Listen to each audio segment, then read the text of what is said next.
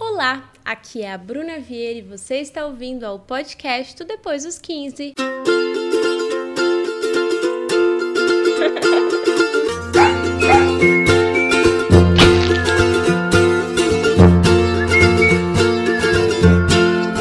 E aí, galera, como vocês estão? Como foi a semana? Espero que esteja tudo bem. E se não tá, vai ficar, eu prometo. Estou aqui mais uma vez com minha amiga pessoal, a Ana Sonsim. Olá! para falar sobre um tema que foi assunto no Twitter, eu acho que nos noticiários nessa última semana, que é triângulo amoroso.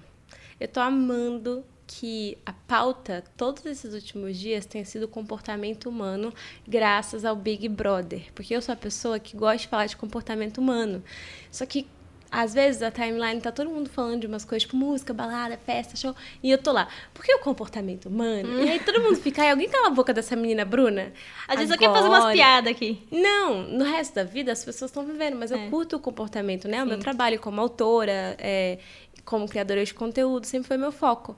Só que agora que tá passando Big Brother, as pessoas estão na vibe de entender o comportamento das pessoas em um determinado Não, tá ambiente. sendo uma grande experiência, né? Tá sendo, É, tipo... sabe que eu acho que. Uma caixinha acho de que ratos. porque tem mais pessoas assistindo essa edição, eu vejo que tem mais gente falando sobre esse assunto e pessoas de diferentes áreas, sabe?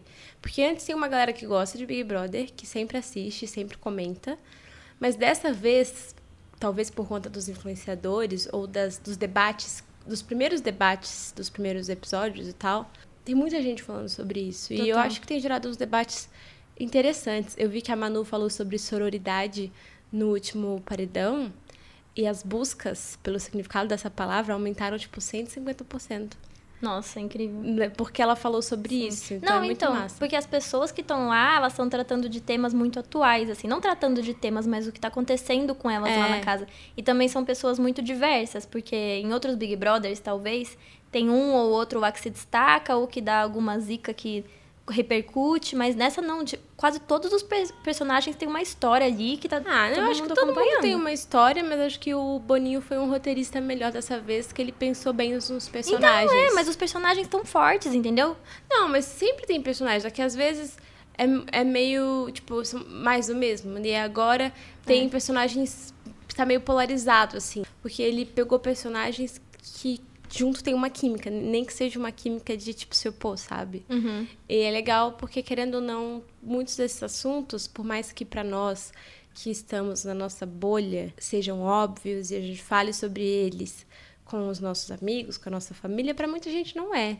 Então, acaba que vai para massa temas importantes ou temas que as pessoas não falam ou pensam há muito tempo. Por exemplo, triângulo amoroso, que quase sempre a sua primeira experiência de triângulo amoroso é no ensino médio, na escola.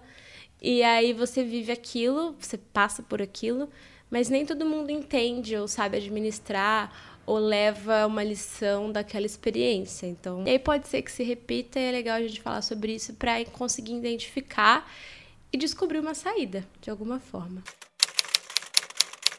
Mas então você acha que triângulo amoroso sempre tem que ter uma porta de saída? A não ser que seja um trisal. Se for um trisal, tudo bem. Porque aí é uma dinâmica diferente, onde as pessoas que estão ali sabem que o relacionamento funciona de uma forma diferente. São três pessoas naquele comprometimento ou naquela Naquela relação mesmo. relação Aí tem que pode ser regras, aberta, pode ser fechada, enfim, tem diferentes formas. Mas é totalmente Você diferente. conhece alguém próximo a você que, Faz parte do trisal? Não. Você conhece? Não, eu sigo uma pessoa no Twitter que namora. Eu também. Eu, fico confusa. Eu sigo, eu sigo a mesma pessoa. É, é, eu sei legal. Ela compartilha algumas coisas, é legal. É, eu acho que muitas dessas convenções sociais, a nova geração já vai vir sem, entendeu? Tipo, a gente ainda olha meio tipo, nossa, que diferente. Mas uma nova geração vai chegar e falar, ah, normal, o que, que tem?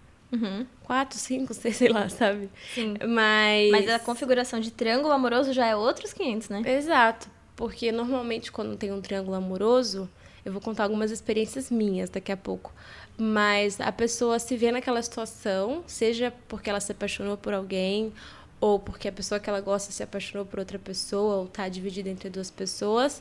E aí rola, tipo, beleza, o que eu faço agora? Eu devo esquecer, eu devo investir, eu devo lutar, não devo? Eu acho que é muito individual. Eu acho que cada situação tem uma resposta diferente, mas é importante você se conhecer e saber o que você espera de um relacionamento naquele momento da sua vida. Que eu acho que a resposta tá aí. Porque tem pessoas, tem fases das nossas vidas que às vezes tudo bem, ou às vezes nem você tem certeza do que você quer e você precisa passar por aquilo para entender. Mas se você já entende e você está desconfortável, está sofrendo, está se diminuindo, está gastando uma energia que está faltando em outras áreas da sua vida, eu acho que é hora de olhar para aquela situação e falar: pera, eu não quero fazer parte desse triângulo amoroso. Mas tem duas situações, eu acho, porque hum. é, triângulo amoroso, na minha concepção, eu não pesquisei nem nada, mas eu acho é quando, tipo, eu gosto de uma pessoa e essa pessoa gosta de mim e gosta de outra pessoa também, por exemplo. Hum. Não mas só esse caso, mas tem outros casos. Sim, gosta. também. Mas é, tem casos que, por exemplo, eu gosto de uma pessoa e essa pessoa gosta de outra pessoa, mas ela não tem exata, ela não tem nada comigo. Entendeu? Ah, é amor platônico. É amor né, platônico. E daí, mas às mas vezes. eu acho que. Quando eu, era criança, quando eu era criança, não. Quando eu era adolescente, eu acho que eu fantasiava na minha cabeça que eu tava num triângulo amoroso. E, era amoroso, só e não era. Ah, Aquela então, pessoa é. tava gostando é um de outra. outro episódio que a É. gente pode gravar ainda sobre amor platônico. Também tem bastante propriedade. Mas você não achava que você tava num triângulo amoroso quando era Não. assim? Não, eu. Só era fofi... eu era É fofiqueira. fofiqueira. Sabe que no Depois dos 15, no livro, tem um conto que chama Vértices de um Amor, você lembra? Uhum. Porque eu comecei Era a postar no. Depois dos 15, aí foi parte 1, parte 2, parte 3, parte... Enfim, e no final acabou que esse conto virou um conto, todos esses posts viraram um conto, e eles foram pro livro. E é uma história de um triângulo amoroso, que foi inspirado total no que eu vivia na época, que foi o que aconteceu comigo. Vou contar pra vocês uma história. O foco aqui não são os personagens, as pessoas, mas sim a situação, porque foi através dessa vivência que eu concluí algumas coisas que eu vou falar daqui a pouco. Então eu acho legal contar a história, mas finjam que é uma história fictícia. Tá bom. É, no ensino médio eu mudei de escola. Logo que eu mudei de escola, eu comecei a namorar um menino mais velho.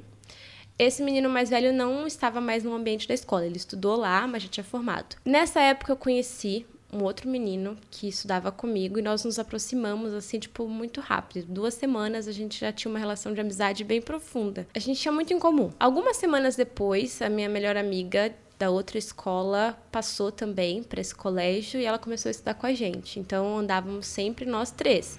Eu, esse meu amigo e essa minha amiga que já era minha amiga de infância. Eu namorava, então até aí tudo bem, só que eu percebia que esse meu amigo dava mole pra ela, investia, jogava umas pistas. Eu, como observadora, eu sempre percebi isso acontecendo e cada vez mais forte. Então eu perguntei pra ela, eu falei, viu, você não gosta dele? Tipo, eu acho que ele tá afim de você.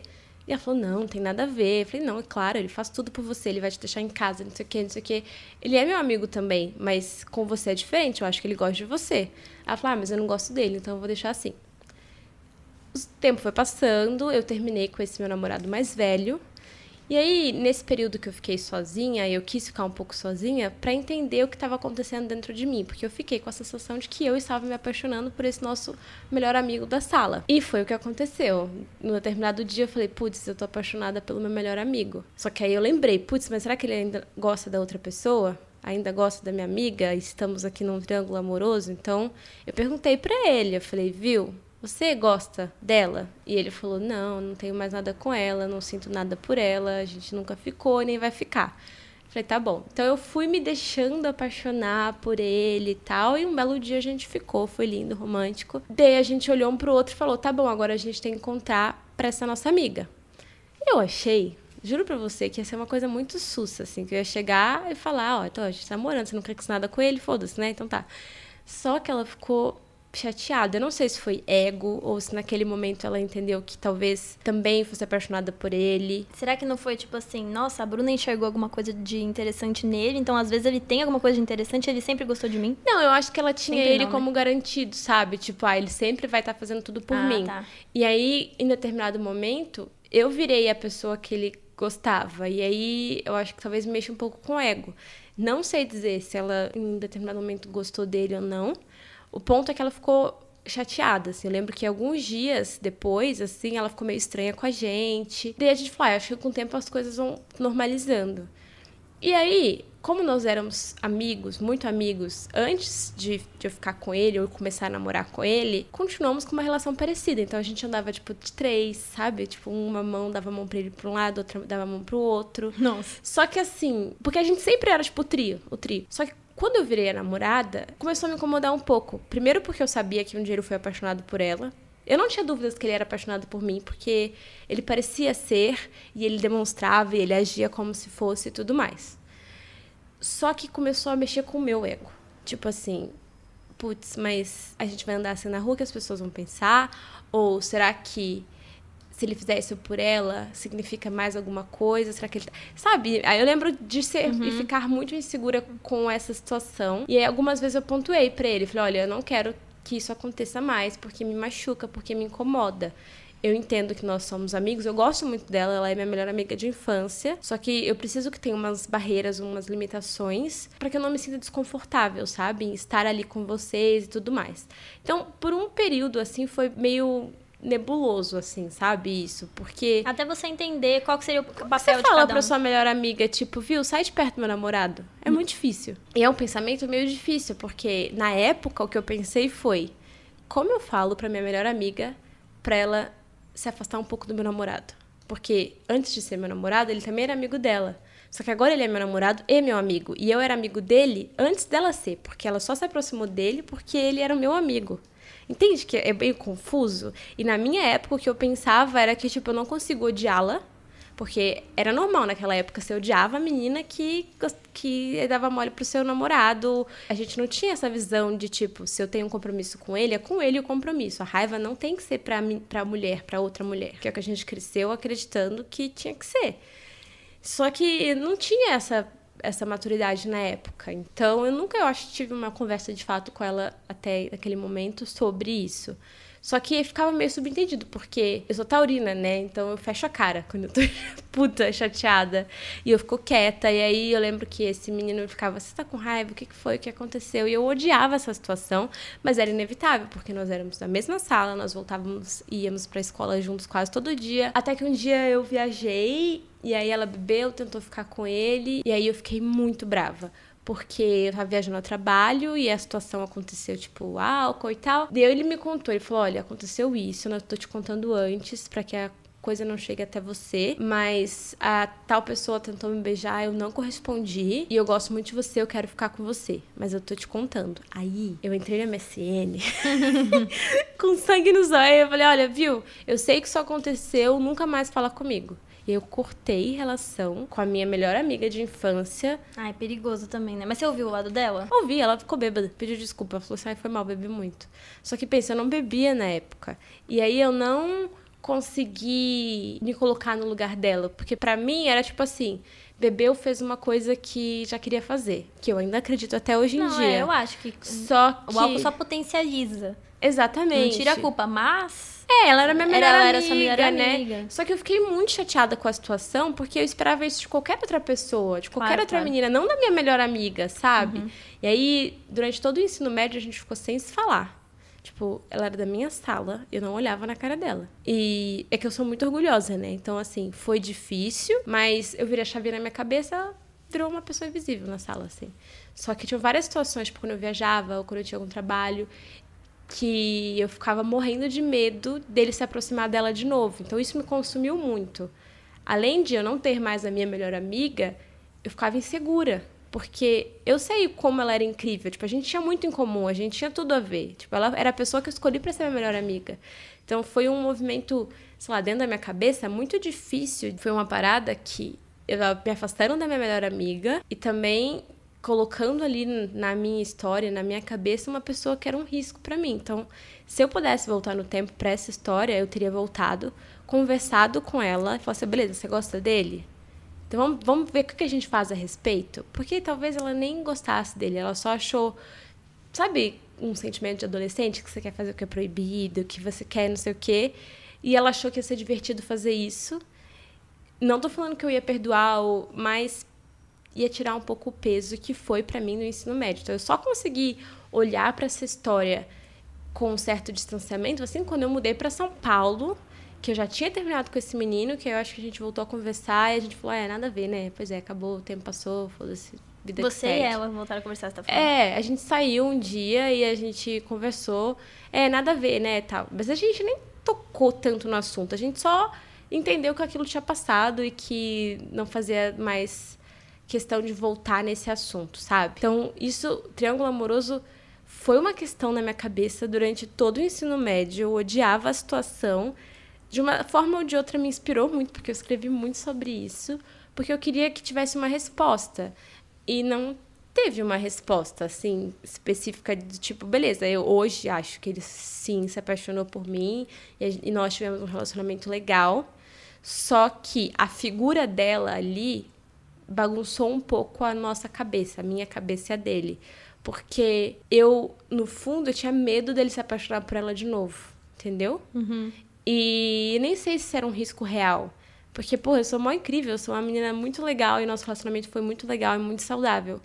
Só que na minha cabeça da época, eu ficava olhando para todos os meus defeitos e pensando porque eu sou pior que ela. Porque eu gostava dela, entendeu? Como amiga. Então é uma situação muito delicada, muito complicada e que para mim acho que a lição foi é sempre importante conversar antes de ouvir a teimosia ou o orgulho e falar não quero mais lidar com isso.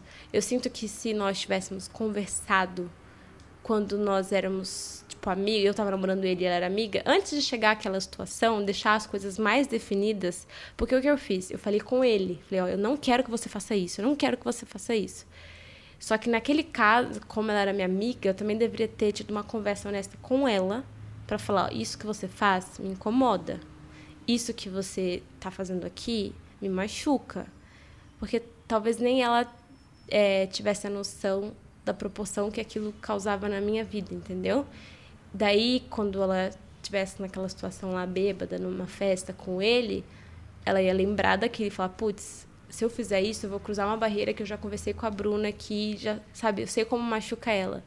Então, não sei, eu, eu sinto que a resposta para todas as questões assim é tipo conversa e expõe o que você sente, porque o outro não tem uma bola de cristal para adivinhar. Que a gente tem essa sensação, ah, eu vou deixar as pistas, ela vai entender, ou ele vai entender. Não vai. As pessoas enxergam o mundo de uma forma diferente.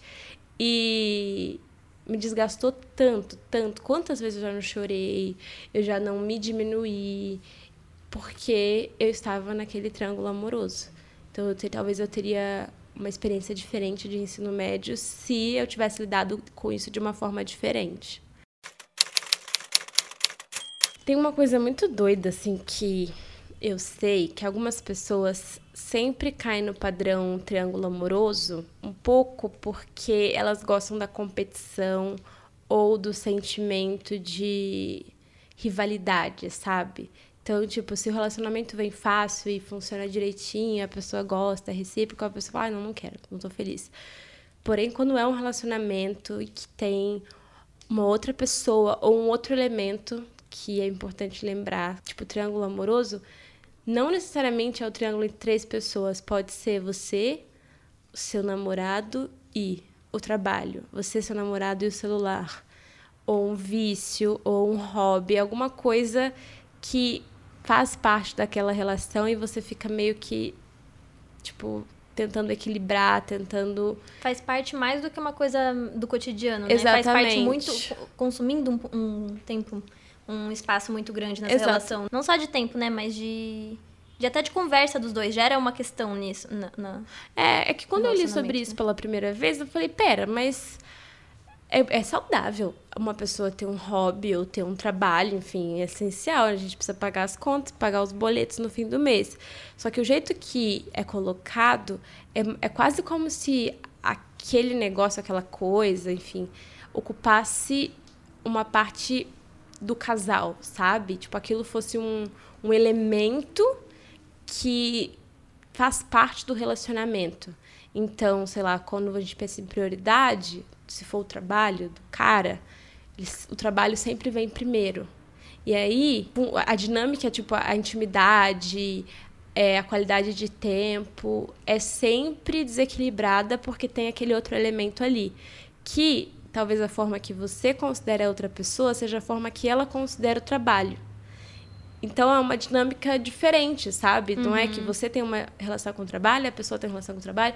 É como se tivesse entre as duas pessoas ali. E você, naquela situação, não tem outra opção a não ser deixar aquilo fazer parte.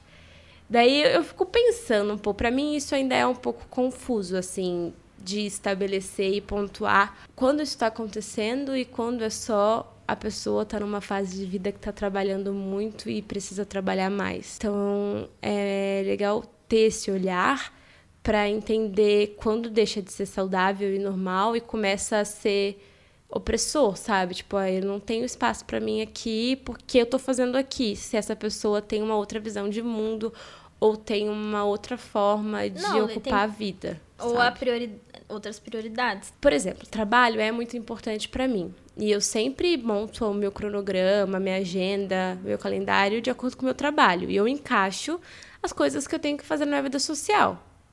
É assim. E acho que é assim para a maioria das pessoas. O ponto é quando você tem que optar pelas duas coisas e você sempre escolhe o trabalho, ah, mesmo tá. quando aquela outra coisa é importante para você, porque você se dá conta que o trabalho ele tem um valor diferente, que eu não vou falar que é certo ou errado, mas que para algumas pessoas o peso é muito maior. Então ela se sente feliz fazendo aquilo, mais feliz do que qualquer outra coisa da vida pessoal. E eu me sinto bem feliz fazendo muitas coisas na minha vida pessoal, entendeu? Então eu acho que tem uma relação saudável, mas para algumas pessoas não é assim. Elas têm esse apoio, assim, esse pilar, esse prazer gigantesco em trabalhar. E aí eu acho complicado quando você está num relacionamento em que a pessoa é assim e você não é assim, porque fica um espaço vazio. E aí você vai ficar tentando ocupar esse espaço vazio com outras coisas. E aí, aí eu acho perigoso você começar a se diminuir, se culpar e não entender que aquele relacionamento só não é para você, sabe? Ou aquela fase da pessoa não tem nada a ver com a fase que você está vivendo agora. Então é massa ter essa inteligência emocional para sair dessa situação antes de estar mergulhado demais, sabe? Tem vários casais da ficção que, sei lá, marcaram a nossa vida porque a gente fica torcendo. Eu acho que é para roteiro assim de filme e tal, é uma coisa bem comum. Porque. As pessoas tomam partido, né? Exatamente. Daí vira. Você torce mais pra uma pessoa, você chipa uma pessoa. Mas é foda, porque na, na ficção, beleza, a gente toma partido, a gente, tipo, eu assistia Vampire Diaries e eu amava. Nunca assisti essa série. Nossa, amiga, era tudo pra mim. E eu torcia, era a Helena, só que ela começa a série com o Stefan. Só que ao longo da série, desculpa, gente, quem nunca assistiu, não quer pegar spoiler, spoiler. Ela começa a gostar do Damon, e o Damon começa a gostar dela, e o Damon é irmão do Stefan. E daí você fica naquele negócio, tipo, nossa. Pra quem eu... você torcia? Damon, o que chegou depois. Mas, por exemplo, eu tinha um amigo que gostava muito do Stefan. Porque ela já, desde o começo, ela tava com o Stefan, o Stefan foi o primeiro. Mas para mim, assim, o Damon tinha muita mais graça, que era aquela coisa conquistador. Ele tinha mais química, né? Mais química, mas eu também venho daquilo que você falou. Talvez por, por ele ser um terceiro elemento inusitado ali, dava um friozinho na barriga a mais de ser, puxa, nossa. Porque o Stefan era o fácil, era o que ela tinha desde o começo. O Damon não, era aquela coisa que ficava ali provocando, e daí daqui a pouco. E, Mas ele era filho da mãe com ela ou não? No começo da série, eu acho que era. Mas depois ele foi se apaixonando. Eu não lembro direito como é que ele começa, porque depois ele gosta tanto dela, que era tão lindo. Mas, é, tipo, é, a gente toma partido. É, porque na vida real as pessoas sofrem. É uma, uma coisa difícil o triângulo amoroso. Mas na ficção, é, Crepúsculo tá aí. Fazer, fez um sucesso danado. É, eu acho que é legal isso, porque agrada a públicos com ideias diferentes de amor, de relacionamento, sabe? Então tem gente que busca um relacionamento com mais estabilidade, tranquilidade, paz. Tem outras pessoas que buscam frio na barriga. Ah, então você seria a Stefan, amiga. Não, eu então, acho. mas aí que tá. Não sei se eu seria. É só momentos de vida. Já teve fases da minha vida que eu busquei estabilidade e paz. E fases da minha vida que eu busquei, assim, fogo no parquinho. No Crepúsculo, você era Tim Edward ou Tim Jacob? Não sei, amiga. Eu, eu, eu vi Crepúsculo muito velho, eu acho. Tipo assim, é. Muito velha, 18. Não, eu não, não, não peguei a fase do Crepúsculo, assim, de torcer, de chipar muito essas coisas. Mas eu acho que eu gostava mais dela com o Edward do que com o Lobo É, lá. eu gostava mais dela com o Edward também. Ah, é, nesse caso o Edward que era o fácil, né? E eu gostava mais com. Ah, não, se bem que. Ah, Era os dois, era os dois muito difícil também. Mas tem aquele filme Closer também, esse daí eu Closer. nunca vi. Ah, esse filme é tudo. Eu lembro que eu assisti quando pré-adolescente e meu pai tava na sala ele falou: Esse filme não é pra criança. Ah, e aí eu saí eu fiquei escutando assim. Esse é um filme adulto, assim, tem umas cenas mais, tipo, mais de 16. Vai, eu tinha 13. E eu lembro que eu assisti depois de velha e eu assisti ano passado, assim. Então eu, eu enxerguei o filme de outra forma, entendi outros diálogos, bateu de uma forma completamente diferente. Mas tem o Triângulo Amoroso também. E eu acho que esse filme é uma coisa muito. Não só esse filme, mas sempre que falam desse assunto, que tem uma descrição e um desenvolvimento legal de personagem, você percebe que, dependendo da posi sua posição no Triângulo Amoroso, isso diz um pouco sobre sei lá, a vida que você tem, o jeito que você vê o mundo, talvez até os seus traumas de infância, porque muita gente passou por algo na infância que não tratou, não lidou, não soube administrar, tipo, traumas, e aí vira um adulto que o inconsciente te coloca naquela situação, porque aquilo é o seu normal, ou aquilo é o que você está fugindo, mas no fundo está dentro de você.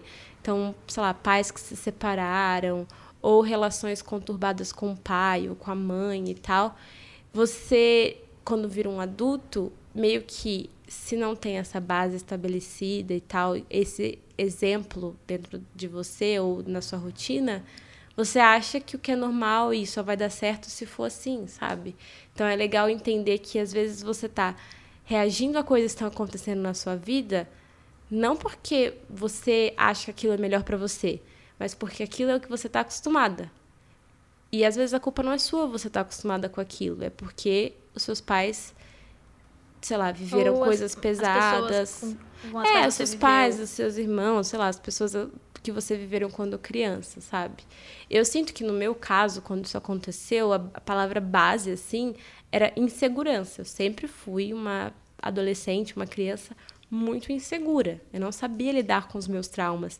Então, por ser vesga, por gostar de coisas que ninguém gostava, eu me achava estranha. E no momento que eu achei alguém que sabia apreciar essa estranheza, eu achava que ele ia ser o único, entendeu? Porque eu realmente via a minha estranheza como um defeito. Foi só, assim, anos depois que eu comecei a ver a minha estranheza como você uma namorava. característica. Eu já namorava, mas assim, é, era diferente a minha relação com esse menino que eu namorei antes, que ele era mais velho e tal, e ele não achava legal a minha estranheza, assim, tipo, como esse outro namorado achava. Ele gostava tá. do fato de eu escrever, do fato de não sei o quê, umas coisas que, que eu achei legal ele notar, ele perceber, ele apreciar. Então, quando eu percebi que eu poderia perder isso, eu as minhas inseguranças parece que tipo aumentaram o volume da minha insegurança, sabe? Então, foi depois de tratar a insegurança ou entender por que eu era insegura e focar mais nas coisas que eu gosto em mim, que eu entendi que se eu estou numa situação em que isso está prestes a acontecer, eu vou sair daquilo, entendeu? Aquilo não me, não me cabe ali. E é justamente por isso que é importante conseguir ver a situação além do que você está sentindo. Porque muitas vezes a gente só tipo, se escuta o coração, sabe? Ai, tô sentindo isso, eu tenho que fazer isso. Só que eu acho importante você conseguir racionalizar um pouco e escutar a sua mente e usar as experiências que você já viveu ou conselhos de outras pessoas ou a sua intuição mesmo, sabe? Que tá ali falando com você, mas você tá tipo, não, tenho que sentir isso, quero sentir isso. Então, eu acho que é importante você conseguir olhar as coisas de fora para você entender o quanto você deu, o quanto você perdeu e o quanto daquilo consome de você. Teve uma outra situação que eu passei, foi antes disso que eu contei. Eu gostava muito de um menino quando eu tinha 14 anos e ele era mais velho, assim. Eu tinha 14, ele tinha 19, 20. E aí, eu conversava com ele pelo Orkut, MSN, essas coisas. E ele nossa, a gente falava um monte e tal, conversava super. E no Orkut tinha uma menina que sempre trocava depoimentos com ele, assim. E ele falava, não, que é isso, ela é tipo uma irmã pra mim. Ela é lá do Rio e tal, ela é tipo uma irmã, tipo uma irmã. E aí, no dia do meu aniversário, de 14 anos, eu chamei ele pra ir na sorveteria comigo. Ele foi e levou a irmã e beijou ela. a irmã que eu falo é assim, a irmã que ele Com- considerava como uma irmã. E eu fiquei muito chocada, porque quando ele virou pra mim e falou, não, relaxa, ela é tipo uma irmã pra mim. Tipo a irmã de Game of Thrones. e, é, e aí eu fiquei, nossa, eu dei uma risada maléfica agora. É, eu pai. fiquei ah, muito chocada, assim, eu chorei, fiquei muito chateada. Meus aniversários, tipo assim, do 14 ao, ao 21, assim, só tragédia. Todo aniversário é uma tragédia diferente. Mas, e eu vi essa cena, assim, no Big Brother esses dias, o cara falando, ai, não, a gente tem um amor de irmão, assim. E aí eu tuitei e bombou o tweet, várias pessoas se identificaram e tal. Eu acredito sim em amizade entre homem e mulher, só que tem algumas coisas, assim, no relacionamento que você identifica a atração ou identifica. Ah, pelo amor de Deus, no Big Brother tava claro, né? Não tem nem o que dizer. Ah, pra gente tá claro, porque a gente tá vendo pay per view ou, enfim, todas as câmeras, todos os recortes. Para alguém que tá dentro da casa, que tá escutando um diálogo, tipo, vendo toda a situação com apenas dois olhos, não necessariamente tá tão claro assim. Só que lembro muito bem do cara falar: Que isso? Ela é como uma irmã para mim. Corta. Ele foi no lugar que eu chamei ele para comemorar meu aniversário e beijou a menina na minha frente. Nossa. Então, de, desde então, eu nunca mais acreditei nesse negócio de é tipo uma irmã para mim. Tipo, irmã é irmã. A uhum. outra menina é sua amiga. E é uma mulher que tem, sim, potencial pra um dia você se apaixonar por ela. Porque isso é do humano. Você pode jurar de pé junto que nunca vai se apaixonar por uma pessoa e num belo dia você olha pra pessoa e fala, putz, tô apaixonado por essa pessoa. Mas isso não abre precedente pra uma pessoa estar tá ouvindo o podcast agora e ficar com um ciúme doido das amigas não, do namorado. Mas o, né? que eu quero dizer, de o que eu quero dizer é. Qualquer pessoa pode se apaixonar a qualquer momento. Não tem garantia nenhuma. Nunca. Mas você, você pode que confiar, estar casado né? com a pessoa, ter três filhos, conhecer ela como ninguém que ela pode se apaixonar, entendeu? Sim, mas você não pode entrar é numa química, paranoia. gente. Tipo, as coisas que acontecem no cérebro da gente, assim... E vamos para é a Bruna na selva. Porque os elefantes, quando eles se apaixonam... Não, é que eu vi a frase até também relacionada a Big Brother, até uma frase que eu vi no Twitter também, que eu falei, cara, eu preciso falar disso num episódio de podcast, não apenas num tweet. Que foi a ex-namorada lá do Patrick, que foi eliminado já ela postou, tipo, sei lá, no Instagram, deu uma entrevista falando assim: ele é a melhor pessoa do mundo, eu o conheço mais do que a mim mesma. Eu li a frase, sabe quando você vai assim? Tipo assim, sabe aquele Nazaré assim, fala, não acredito. Porque, primeiro, você nunca conhece outra pessoa mais do que a si mesmo. Nunca. Porque o outro é o outro. É outro processo, é outra química que está acontecendo ali, é outra vivência. Mesmo que você conheça a pessoa há 20 anos, em algum momento da vida dela, você não a conhecia e o jeito que acontece dentro da cabeça dela é diferente do seu jeito. Então, se você se sente confortável falando essa frase, quer dizer que você se conhece muito pouco. Porque se você realmente acha que conhece ele mais do que você, é sinal que você não está mergulhando em si mesmo, você não está explorando quem você é, o que você sente, o que você quer, porque você simplesmente depositou na outra pessoa todos os seus medos, todas as suas expectativas. Então, essa frase falou muito comigo assim, porque acho que tem muita gente que pensa assim, sabe? De, de olhar para o outro e falar. Eu Ele coloco é minha, minha mão vida. no fogo por eu essa pessoa. É, você pode colocar pelo que ela fez até ali. Tipo assim, uma pessoa tá com você há 10 anos, pode ser amizade, pode ser relacionamento, e ela fez tudo por você, esteve do seu lado nos melhores piores momentos, é, te ajudou muito. Então você fala, eu coloco a mão no fogo para essa pessoa pelo que ela fez até aqui. Porque eu estava ali com ela, estava vendo. Agora, se amanhã ela fizer uma coisa que eu não espero, você não tem o direito de se culpar porque você estava lidando com uma outra pessoa e essa pessoa pode se transformar e você não tem o direito de culpar a pessoa, porque ela também erra, ela também comete erros, sabe? Mas isso não justifica tipo, você ter que perdoar toda vez. É só uma questão de do outro sabe o outro. Fim, sabe? Então, quando eu li essa frase, eu falei, cara, quantas mulheres ou homens também estão em relacionamentos em que, durante toda a vida, a grande questão da pessoa é descobrir o outro. Quando eu realmente acho que a gente usa o outro como ferramenta, a vivência com o outro, a experiência do outro para se conhecer e entender mais como a gente reage. O outro é importante, sim, é fundamental. A gente cresce quando interage com o outro.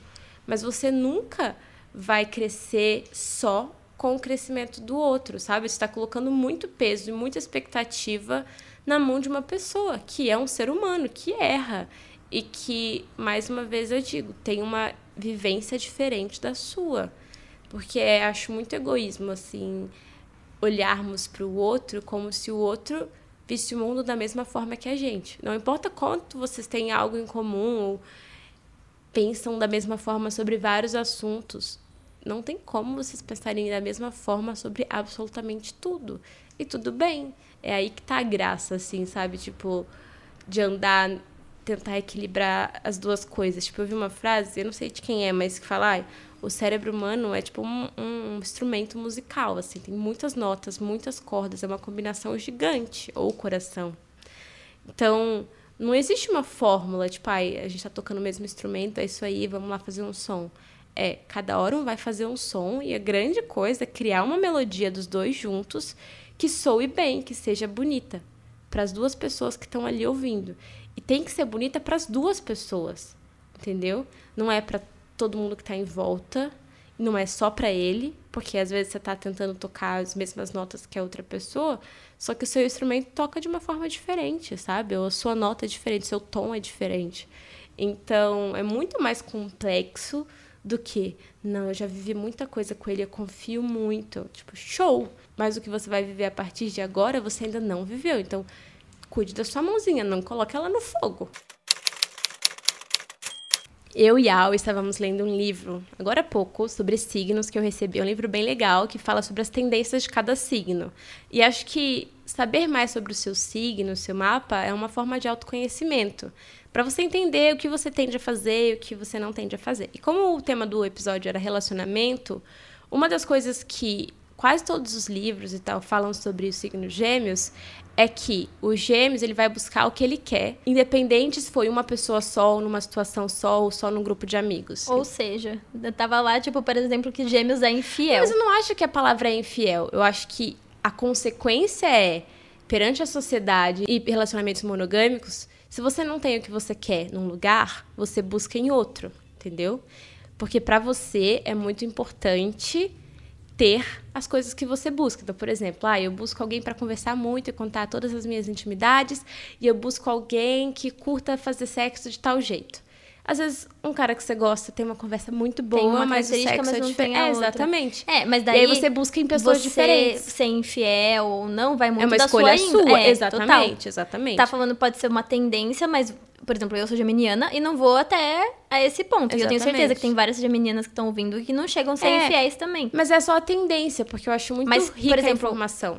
Contatinho, é assim, eu tinha uns 15 anos e eu ficava com um menino, de vez em quando, assim, sabe? Não nada sério. Só, ah, de vez em quando eu fico com ele. E daí eu parei de ficar com ele por um tempinho, tipo um mês, assim, não, não, tava, não tinha mais beijado ele. Até tinha visto ele, mas não beijava mais. E daí eu fiquei com outro menino, Quantos anos você tinha, você falou? uns 15. Tá. Daí eu fiquei com outro menino, que era amigo dele. Amiga, você era beijoqueira, né? Era, mas assim, eu fiquei com outro Não, menino. tudo, meu sonho era ser. Mas enfim, eu fiquei com outro menino que era amigo dele. Não muito próximo, mas era amigo dele. Assim. Gêmeos, né? É, mas o, o, o anterior, tipo, a gente não tava mais ficando. Fazia tempo já. É que- E era uma, uma turma de amiga que, de amigo que todo mundo O que, ficava, o que, que você, o que, que é pra você estar ficando e não estar mais ficando? Eu ficando é tipo, oi, tu não sei o que, aquela conversinha fiada todos os dias, não sei o Ah, quê. tá. Tipo, a gente tá saindo só nós dois. E não era. Era tipo assim, rolê de todo mundo, de vez em quando a gente ficava. E daí a Certo. gente tinha parado. Tá. E daí eu fiquei com outro menino que, tipo, tinha Do chegado. mesmo rolê. Do mesmo, mas ele tinha chegado recentemente no rolê, se Tá. não me engano. Só que daí, quando eu fiquei com esse outro menino, o primeiro ficou mal. E daí foi. Mas daí eu falei, ah, agora eu fiquei com esse outro menino, não posso mais ficar com o primeiro, né? Porque ele ficou mal, então realmente ele gosta de mim, não sei o quê. E daí eu fiquei com o segundo por um tempo. Daí depois eu parei de ficar com o segundo. Passou mais um tempo, daí o primeiro veio atrás de novo. Daí eu falei, por que não? daí eu fiquei com o primeiro de novo. Por que não? Eu fiquei com o primeiro de novo, mas já fazia. Era, tipo, muito tempo separado depois de um do outro. assim. Muito tempo, quanto tempo? Ah, sei lá, passava um mês, não sei o quê. Putz, é bizarro, porque eu volto à minha memória, isso nunca aconteceu comigo. Eu queria que tivesse acontecido só pra eu saber como é. Porque eu não acho que ia ter coragem de fazer nada. Mas pra eu ter empatia pela pessoa que vive isso. Porque pra mim é assim, eu tô namorando, todas as outras pessoas viram plantas. Mas eu sou assim quando. Então, aí que tá o ponto. Eu também sou assim quando eu tô apaixonada. Mas nesse caso aí, por exemplo, eram só ficadas, eu não tava apaixonada. E foi justamente isso que eu vi. Teve um dia que daí juntou os dois, e tava os dois, um de, de cada lado. Dona eu, Maria, é? Maria Flor? Dona Flor e Dona, seus dois maridos. Dona Flor e É, seus dois maridos. E, e- e, tipo, nesse ponto, né, nessa época, os amigos deles já não gostavam mais de mim, porque, tipo, eu gostava, eu gostava não, eu tinha ficado com os dois e os dois tinham se envolvido comigo, mas eu não tinha me envolvido com nenhum dos dois. Aí que tá o ponto. E daí, nesse dia que juntou os dois, um de cada lado, eu lembro que foi ridículo, mas eu abracei os dois. E falei, eu gosto muito dos dois. Ai, amiga, igual, que ridículo. Ia querer dar na sua cara? igual. Mas isso significa que eu não gosto de nenhum dos dois o suficiente. Então, Porque se eu gostasse, eu não estaria passando por essa situação.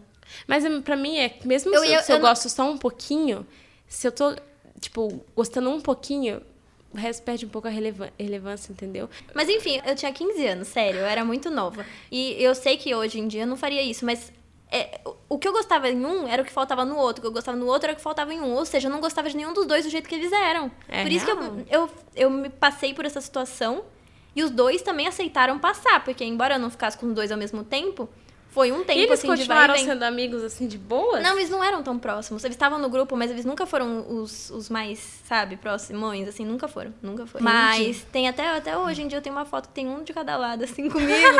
e eu lembro exatamente da sensação de gostar muito deles, mas, tipo, eu tinha saudade de um quando tava com o outro. Quando tava com o outro, Nossa. sentia saudade de um. Ou seja, eu não gostava de nenhum dos dois. Eu não deveria nem é que ter sabe ficado que eu com acho eles. como eu vivo essa situação? É tipo assim, tô com alguém ou tô interessada, não vou nem falar a palavra apaixonada, porque aí pra mim tem outro peso, assim, paixo- apaixonada, eu me apaixono super pouco, mas interessada por alguém, eu uso a minha imaginação pra preencher, porque a pessoa eu não gosto da pessoa. Entendeu? Então, tipo assim, ah, eu gostei disso, disso, disso. O resto que eu não gostei tanto, eu preencho com a minha imaginação. Entendeu? Entendi. E aí eu vou criando Eu acho as que você coisas. tem Netuno na casa 7. É.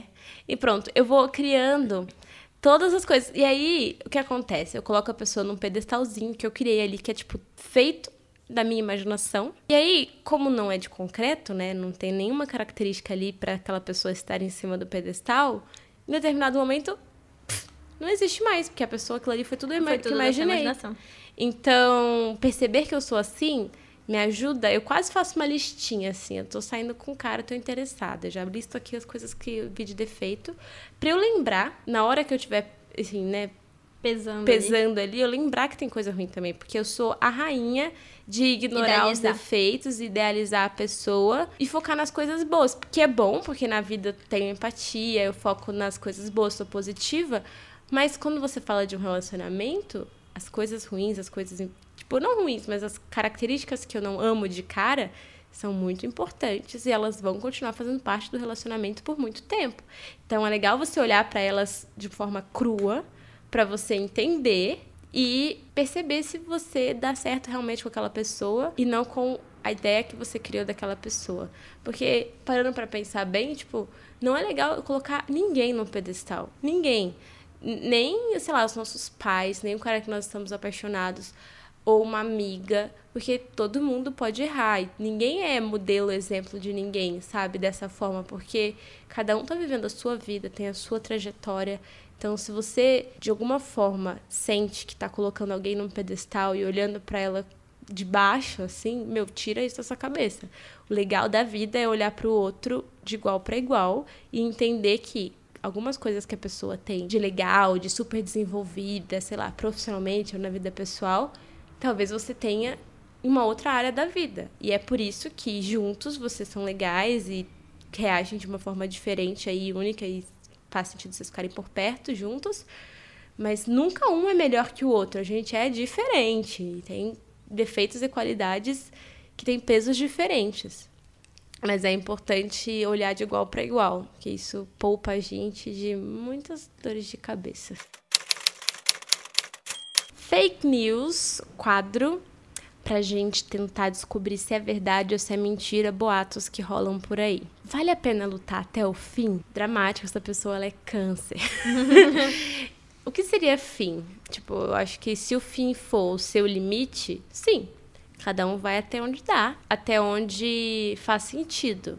Por Porque pelo menos eu acredito que algumas pessoas gostam e precisam tirar suas próprias conclusões sobre coisas que acontecem. Mas daí a pessoa que tá num triângulo amoroso vai ter que lutar com a outra? Não, não. Limite tá pela pessoa. É tipo, investir no relacionamento. Quando eu acho, quando eu, quando eu digo desistiu de lutar, é a pessoa abrir mão daquele compromisso, daquele relacionamento, daquela história. Mas tipo, lutar pela mais. pessoa dentro de um, de um triângulo amoroso fica implícito que ela tá lutando com a outra. Não, claro que não. Tô falando sobre lutar pela pessoa amada, não com a outra como adversário, mas lutar pra fazer aquele relacionamento dar certo. Mas se é entendeu? um triângulo amoroso, tem boi na linha aí. Você tem que. você, você tá lutando contra outra pessoa. Não, mas eu acho. ah, Esse é o ponto. Não acho que é saudável você ver como rivalidade. Porque o relacionamento é sobre você e a pessoa que você gosta. A outra pessoa tá ali porque ela também gosta daquela pessoa. Isso pensando que você é a posição de uma das pessoas que tá ali envolvida com Que tá o cara. interessada Que tá o cara. interessada. Mas, pra mim, não é sobre a rivalidade entre as outras duas pessoas. É sobre você com o cara. Porque o dia que você tiver, ou com uma menina, tão conectado com ele, não vão ter dúvidas, entendeu?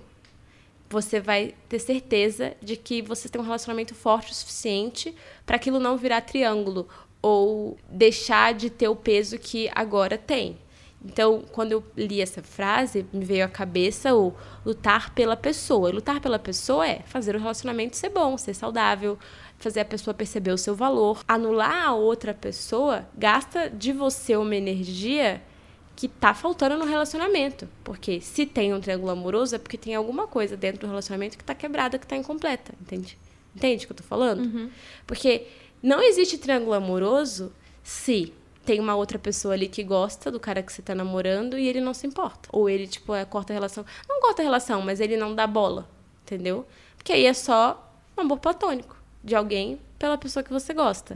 Pra existir o triângulo, quer dizer que a pessoa corresponde de alguma forma, ou aquela outra pessoa faz parte da rotina de alguma forma. E aí, o ponto é você ter tanta certeza daquilo que você está vivendo com a pessoa que a outra pessoa se tor- se torna insignificante. Pensa na época que você namorou. Tinham várias amigas ou pessoas que faziam parte ali, mas era tão, tipo, indiferente pra você que você nem percebia e nem te machucava. Talvez algumas dessas outras pessoas também gostavam do seu namorado. Só que você não enxergava um triângulo ali. Pensa, tipo, esses triângulos Sim, que só a tudo pessoa enxerga fino, são os triângulos mais bizarros, assim, porque não tá definido, só existe dentro da sua cabeça. Aí é perigoso demais. Que eu acho que foi um pouco do que eu vivi, daquela história que eu contei, que nunca foi claramente falado, sabe, até o momento da festa, que eu falei que ela tentou beijá-lo, era o triângulo invisível na minha cabeça. Então era tipo, eu arquitetando, eu pensando, eu sofrendo. Pensa quantas provas de matemática que eu já não deixei de estudar para pensar nesse assunto. Poderia ter passado sem recuperação.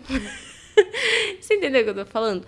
Porque acho que a rivalidade nesse caso, tipo, pode alimentar o seu ego, pode te deixar com frio na barriga, pode, tipo, justificar muitas outras questões aí da sua vida.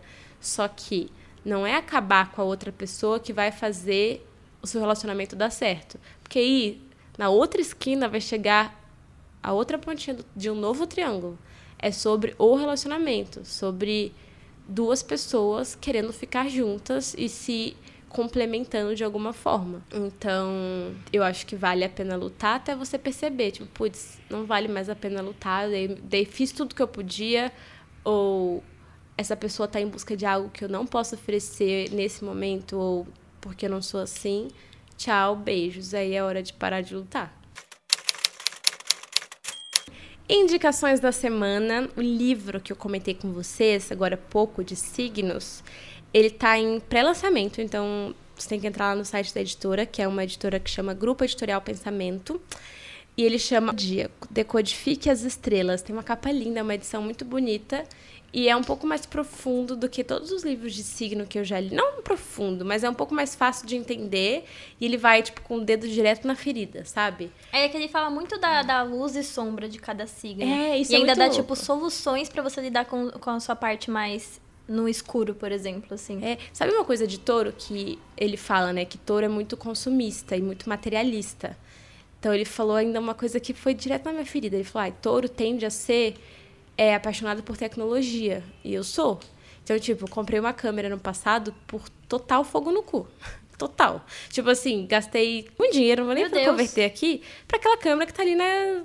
Uhum. Por quê? Foi um momento da minha vida que eu tava meio insegura, me sentindo meio mal, que eu achei que aquela câmera ia justificar ou ia preencher um espaço dentro de mim que aquela angústia e insegurança tava tomando conta. Comprei a câmera, resolveu o problema? Não resolveu. A câmera tá ali, eu gastei o dinheiro, eu tive que pagar o boleto depois. E ver um livro falar sobre isso tão abertamente, eu consegui, tipo, fazer toda a analogia do caralho, eu fiz isso. Aconteceu uhum. mesmo. Daí ele fala: se você sentir essa vontade de comprar uma coisa por compulsão ou para justificar, tipo, ah, se eu tiver isso aqui, eu não vou sentir isso. Vá para perto da natureza. Vá dar uma volta, vá. Ponha seu pé na grama. É, faça exercício físico ou se conecte de alguma forma com o externo, sabe? Não com coisas. O externo, tipo, natureza.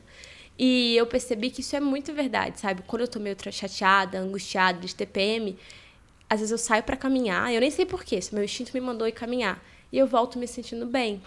Então, muita gente que tem compulsão tipo de compras e tal, não entende quando isso acontece, qual é o gatilho para isso acontecer, e ali ele pontuou, tipo, tecnologia, que é o meu ponto fraco. Eu não ligo para bolsa de marca, roupa de marca, mas lançou uma câmera nova que faz uma coisa diferente, eu vou correndo querer saber mais. E nem sempre eu preciso daquilo, sabe? É tipo para preencher um buraco. E nunca eu acho um livro que eu li sobre signos tinha falado sobre isso de uma forma tão direta ao ponto, sabe? Tipo, você não precisa comprar isso para se sentir melhor. Você vai se sentir melhor se você descobrir o que tá te fazendo ficar mal. Enfim, mas é tipo isso, assim. Primeira vez, esse quadro onde eu compartilho com vocês coisas que eu vivi pela primeira vez. E há alguns dias eu fui na Zona Cerealista pela primeira vez, que é um bairro aqui de São Paulo que vende produtos naturais, orgânicos, por um preço bem melhor do que em outros bairros da cidade. Até pessoas que moram no interior ou até no Nordeste falam: Nossa, não acredito que você paga tão caro por essa fruta ou por esse grão. E aqui em São Paulo é assim: cada bairro da cidade, tipo, dependendo do bairro que você tá, você paga, sei lá, seis, sete, oito vezes mais caro. Então, eu fui para lá com a minha mãe, com um casal de amigos, porque a minha mãe precisava comprar algumas coisas bem específicas que não se encontra em qualquer lugar. E eu tive uma grata surpresa, assim. comprei várias coisas que eu queria muito, de comida saudável, ou de comidas diferentes, chás, temperos. E eu achei que é um rolê legal para se fazer com um grupo de pessoas que gostam bastante de comida. Dá para comprar pela internet também, se você buscar aí Zona Cerealista, eles entregam. Só que acho que pelo menos uma vez na vida você tem que ir até lá. Recomendo que dê uma pesquisada antes para saber quais são as lojas boas, porque como eu fui com alguém que vai sempre, a pessoa já sabia. Eu não sei dizer, tipo, quais lojas que são as melhores, mas com certeza tem posts na internet. Fica no centro de São Paulo, que é um bairro que dá para explorar bastante. Tem o Mercadão, tem a 25 de março. Só que é legal ir com alguém que conhece e não ir sozinha. Tipo, eu como mulher sozinha lá ficaria com medo. Mas foi legal a experiência e foi marcante, assim. Queria ter feito isso antes. Essa da vez, aqui eu vou compartilhar com vocês a minha última compra. Na verdade, eu comprei duas coisas ao mesmo tempo, mas dessa vez não foi uma compra por compulsão, porque faz tempo que eu estou em busca de uma saia plissada verde. Eu vi, acho que duas influenciadoras que eu sigo no Instagram usando essa peça e eu fiquei, cara, eu queria uma saia plissada verde, queria, queria, e eu não estava achando uma com veludo do jeito que eu queria. Daí eu fui numa loja e encontrei. Comprei Ela uma... não é longa, né? Ela é mid. É, e ela tem um brilho bonito, sabe? Então fica bem legal nas fotos, ao vivo é bem bonita. E acho que é legal de combinar com cropped, com. Dá pra combinar de muitas formas, sabe? Com botinha, com tênis, caixa réu. Sei lá, eu adoro saia plissada mid. E aí eu comprei uma verde, tipo verde escura, e uma violeta que é uma cor que eu quero usar muito mais nos próximos dias. Então as duas são belíssimas e se você nunca usou saia pressada, acho que vale a pena você buscar, dar uma olhadinha, porque tem muitas ideias de looks legais na internet e é uma peça que eu considero bem coringa, assim, dá para você usar com salto no evento chique ou com tênis num rolê. Então eu gosto de peças que eu posso usar em diferentes situações. Aplicativo da semana, temos uma indicação da Uana. Como chama, Al? É o aplicativo Cabeceira. Você baixa ele para você salvar os livros que você leu, o que você tá lendo e os que você quer ler. É muito simples, mas, por exemplo, sempre, sempre que eu via alguém falando de um livro legal no Instagram, eu dava print e esse print ficava muito solto Eu nunca celular. volto nos prints que pois eu tiro. É, pois é. E daí eu não, não, não achava nunca mais esse livro legal. E agora eu tô me treinando, eu vejo alguém falando de um livro legal, eu abro o aplicativo cabeceira e já vou lá e coloco nos que eu quero ler. É de graça? É de graça. E daí fica lá os livros muito fácil, fica a capinha deles, dá pra você visualizar muito fácil. Se você estiver numa livraria, vê os livros em desconto, por exemplo, você abre ali e já vê qual, qual que você já tava querendo. Nossa, eu vou baixar. E Cabeceira, é- né? Chama cabeceira, é muito bacana. Entre amigas de hoje, como é um tema tão atual e que as pessoas estão falando tanto, eu decidi colocar um box no meu Instagram, arroba Bruna Vieira, pra falar sobre esse assunto com vocês e escutar histórias de pessoas que estão passando por isso neste exato momento. Então eu vou aqui abrir o meu celular. Nossa, como eu postei hoje. e chegar no post e ler as histórias para vocês. Não vou falar arroba, mas eu vou contar a história. Não chega a ser amoroso, mas tô saindo com dois amigos e eles estão cientes um do outro e tudo bem. Ai, adorei. Olha, amiga! Eu, eu achei, assim, se eles estão cientes e tudo bem, ela tá feliz, os três estão felizes, tudo bem, né? Triângulo amoroso. Eu, a cama e a cozinha. eu perdi o meu melhor amigo e o meu antigo namorado porque fiquei dividida entre os dois. Caraca. Eita, eita, daí é pesado. difícil, hein? Porque a gente aqui falou da situação, mas quando você é a pessoa que tá indecisa e você não consegue decidir porque você gosta dos dois, mas não consegue decidir É qual dos dois mais, porque é completamente diferente do que você acabou de falar. É. É o outro lado. É tipo, eu gosto muito dos dois, mas eu não sei qual. O que, que você acha que a pessoa pode fazer quando ela tá nessa situação? Tipo, não.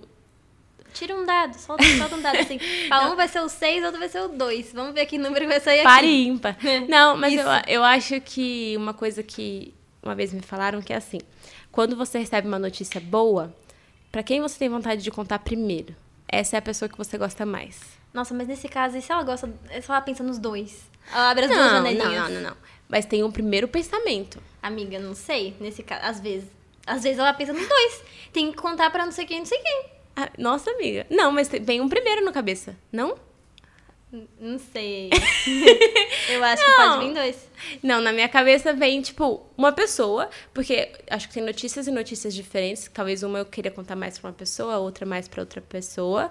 Mas, no geral, a pessoa que você quer compartilhar sua felicidade. Tipo, eu soube muito que um relacionamento meu tinha acabado quando a pessoa viveu uma coisa muito boa e ela não me contou. Que eu falei, caraca, eu não tô nem na lista mais. Tipo assim, não é simplesmente a primeira, a segunda, a terceira, a pessoa nem me contou a coisa boa.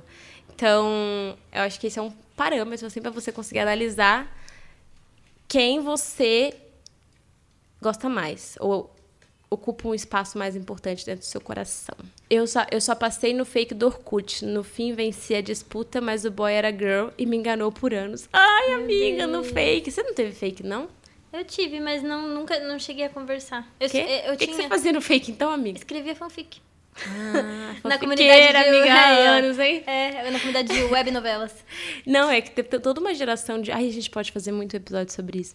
Toda uma geração de pessoas que tiveram fake no Orkut e que namoraram meninos, que na verdade o off era menina. E aí a pessoa enganou, sabe? E, enfim, me identifico, pois também aconteceu comigo. A menina e eu ficamos amigas e acabamos tendo um rolo de um tempo. Eu fui eu e nós tínhamos uma conexão incrível, mas eu tinha medo de falar para todo mundo, família, amizades. Na época nem sabia o que era ser bissexual. O menino entra na história bem no meio disso. Me apresentam ele no dia dos namorados, sou romântica, acabei me iludindo com esse detalhe. Ele e eu nos aproximamos aos poucos e após algum tempo a menina que eu estava ficando me pediu em namoro. Porém sentia do meu coração que não daria certo naquele momento. Aceitei e terminei uma semana depois. Fiquei com o menino ainda muito apaixonada pela menina e passei um bom tempo triste. O triângulo aconteceu justamente no momento em que eu descobri através dela que ele estava tentando ajudar a amiga dele, que era apaixonada pela minha namorada. Amiga, Eita. você entendeu? No final deu não. ela se envolveu com uma menina, ficou com a menina, Sim. começou a namorar a menina. Aí no dia dos namorados. Não, não começou a namorar a menina. Ficou ficando só. É. Aí ela- apresentaram ela pra um boy e aí ela se apaixonou por ele. Ou ela ficou interessada nele. Daí ela ficou indecisa, terminou com a menina pra ficar com o cara. Mas aí ela descobriu que o cara só se aproximou dela porque uma amiga dele gostava da namorada dela. E se aproximou dela pra, pra ela Pra pro- acabar com a menina? É isso? É tipo isso. Meu Deus! Tá vendo, Novela amiga? da vida real. Nossa, eu achei que dá pra escrever um livro inteiro com essa Nossa. história aí. Mas foda Nossa, isso. que sacanagem. Sabe que eu sou uma pessoa muito desconfiada, né? Isso é bom e é ruim. É bom porque eu me protejo, assim, e eu tenho um, um escudão, assim, até deixar a pessoa de fato. Fazer parte da sua vida. É, essa pessoa fazer parte da minha vida, mas eu me importar com ela, tipo, muito, sabe? Então, às vezes a pessoa é escrota, eu falo, não surpreendeu ninguém, já esperava. Nossa, eu fiquei tocada com essa história. Tadinho. Profundo. É foda isso, né? Eu, eu acho bom, às vezes, eu ser meio desconfiada, porque eu já chequei, igual você sai todo o background da pessoa até deixar ela fazer parte da minha vida. Um triângulo nada amoroso. Me apaixonei por um amigo da minha melhor amiga e depois descobri que ele gostava dela e ela dele. Ela escondeu isso de mim e quando a situação ficou insustentável, falei pra ela que gostava dele, mas não pretendia ter nada com ele por causa dela. E aí ela não gostou, me chamou de falsa e parou de falar comigo. Amigo, parece a minha história, só que Quatro meses depois fiquei com ele. A história tem muitos mais detalhes, mas é muita coisa pra digitar. Será que ela ainda tá com ele? Eu tô aqui me perguntando. Eu vou entrar no perfil dela. Ah, mas às, às vezes tem outro lá que a gente vai achar que é ele, não é. Será que é esse? Eles tiveram um filho, aquela. Não, é foda isso, porque do jeito que ela tá contando, assim, eu, eu gosto de contar a história e pensar, tipo, beleza, toda história a pessoa tá dando a opinião dela, o ponto de vista dela. Toda vez que eu conto uma história minha, assim, ou eu tô escutando uma história de uma pessoa, eu tento ouvir a história, pensando na narradora daquela história, quem tá contando, mas também me colocar no lugar da vítima ou do vilão da história. Porque, obviamente, quando você conta uma história, você dá a sua perspectiva, sabe? A sua vivência daquilo ali, da sua, do seu local de fala, sabe? Do que aconteceu. E aí, quando ela falou aqui, contou a história dela, eu fiquei imaginando como será que essa minha amiga enxergou isso acontecer, sabe? Tipo, será que ela olhou para a situação e falou assim: putz, agora que eu me apaixonei por esse menino, a Bruna também se apaixonou por ele, e mas ele gostava de mim antes. E você entende como toda a história tem dois lados e duas versões assim? E que às vezes ninguém tá certo, ninguém tá errado. Foi só questão de timing, assim, diferente. E aí, timing é uma coisa, tipo, tempo que faz toda a diferença em qualquer história. Então, às vezes, a história seria uma história perfeita, mas por ser num tempo diferente, num tempo errado, não é nem não chega nem a ser uma história. É só, tipo. Ou chega a ser uma história contada, como a gente tá contando aqui, mas não uma história de vida, de um relacionamento, sabe? Eu tinha um livro do Menino Maluquinho quando era criança. Ah, E o Menino Maluquinho, num determinado ponto do livro, ele escreve um poema. E esse poema ficou na minha cabeça. ai, fala, amiga. É assim, ansiosa. toda história tem seu lado. Eu sou o meu próprio lado, mas posso viver ao lado do seu lado que era meu. Ai, amiga. Vai, Menino Maluquinho. Adorava o livro do Menino Maluquinho. Poeta, Nossa, né? é poeta. Dos tempos modernos. Mas, mas, nossa, ela fala de novo. Toda história tem seu lado. Eu sou meu próprio lado, Aham. mas posso viver ao lado do seu lado que era meu. Por que, que o lado era dele? Não entendi também. daí, a gente pode, daí a gente pode perguntar pro menino maluquinho. Mas eu amiga, achava profundo. É porque eu isso, achei. Tem aquele ditado lá que fala: quando duas pessoas estão discutindo, você só sabe a história se você conversar com o vizinho que ouviu a discussão. Porque se você conversar com um, você vai ter um lado da história, se você com o outro, você vai ter outro lado da história. Então, o jeito que cada pessoa conta, ou vive, ou passa por aquilo é diferente. E quando eu ouvi esse ditado, eu fiquei, ah, mas eu não concordo. Eu acho que. Aí eu achei que era relacionado, mas não é. É outra coisa, o menino maluquinho. É, o menino maluquinho me brisou um pouquinho ah, nossa, na verdade, o menino maluquinho, ele fala, é esse mesmo, ó. Todo lado tem seu lado. Eu sou o meu próprio lado. E posso viver ao lado do seu lado, que era meu.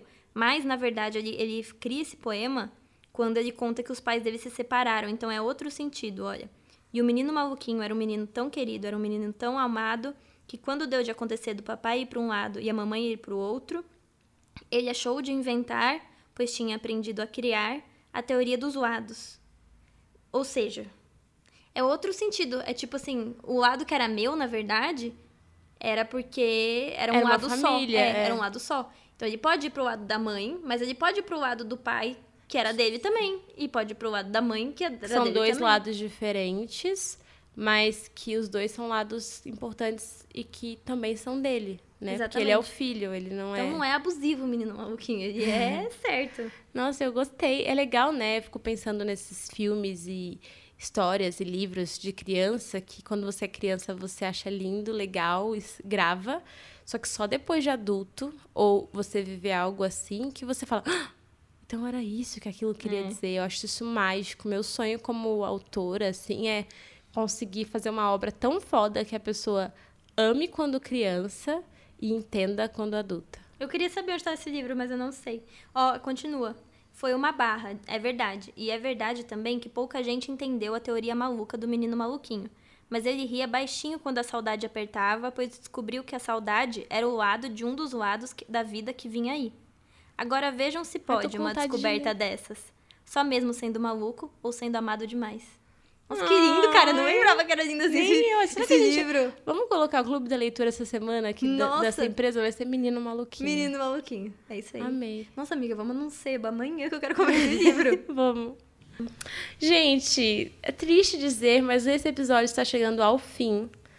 Eu gostaria que, se você me conhece e está escutando esse episódio, que nunca saia daqui, tá bom? Todas as histórias contadas que fiquem um segredo entre a gente.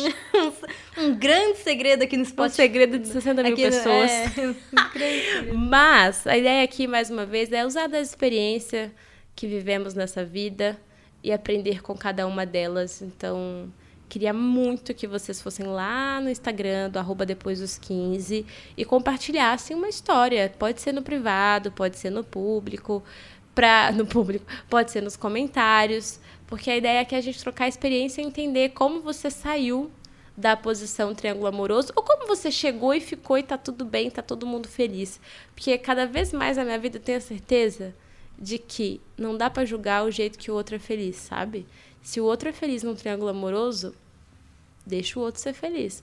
Se o outro é infeliz, vamos encontrar um jeito de fazer a pessoa sair daquela situação para ser feliz, porque a vida passa rápido demais pra gente não gastar nossa energia tentando ser feliz.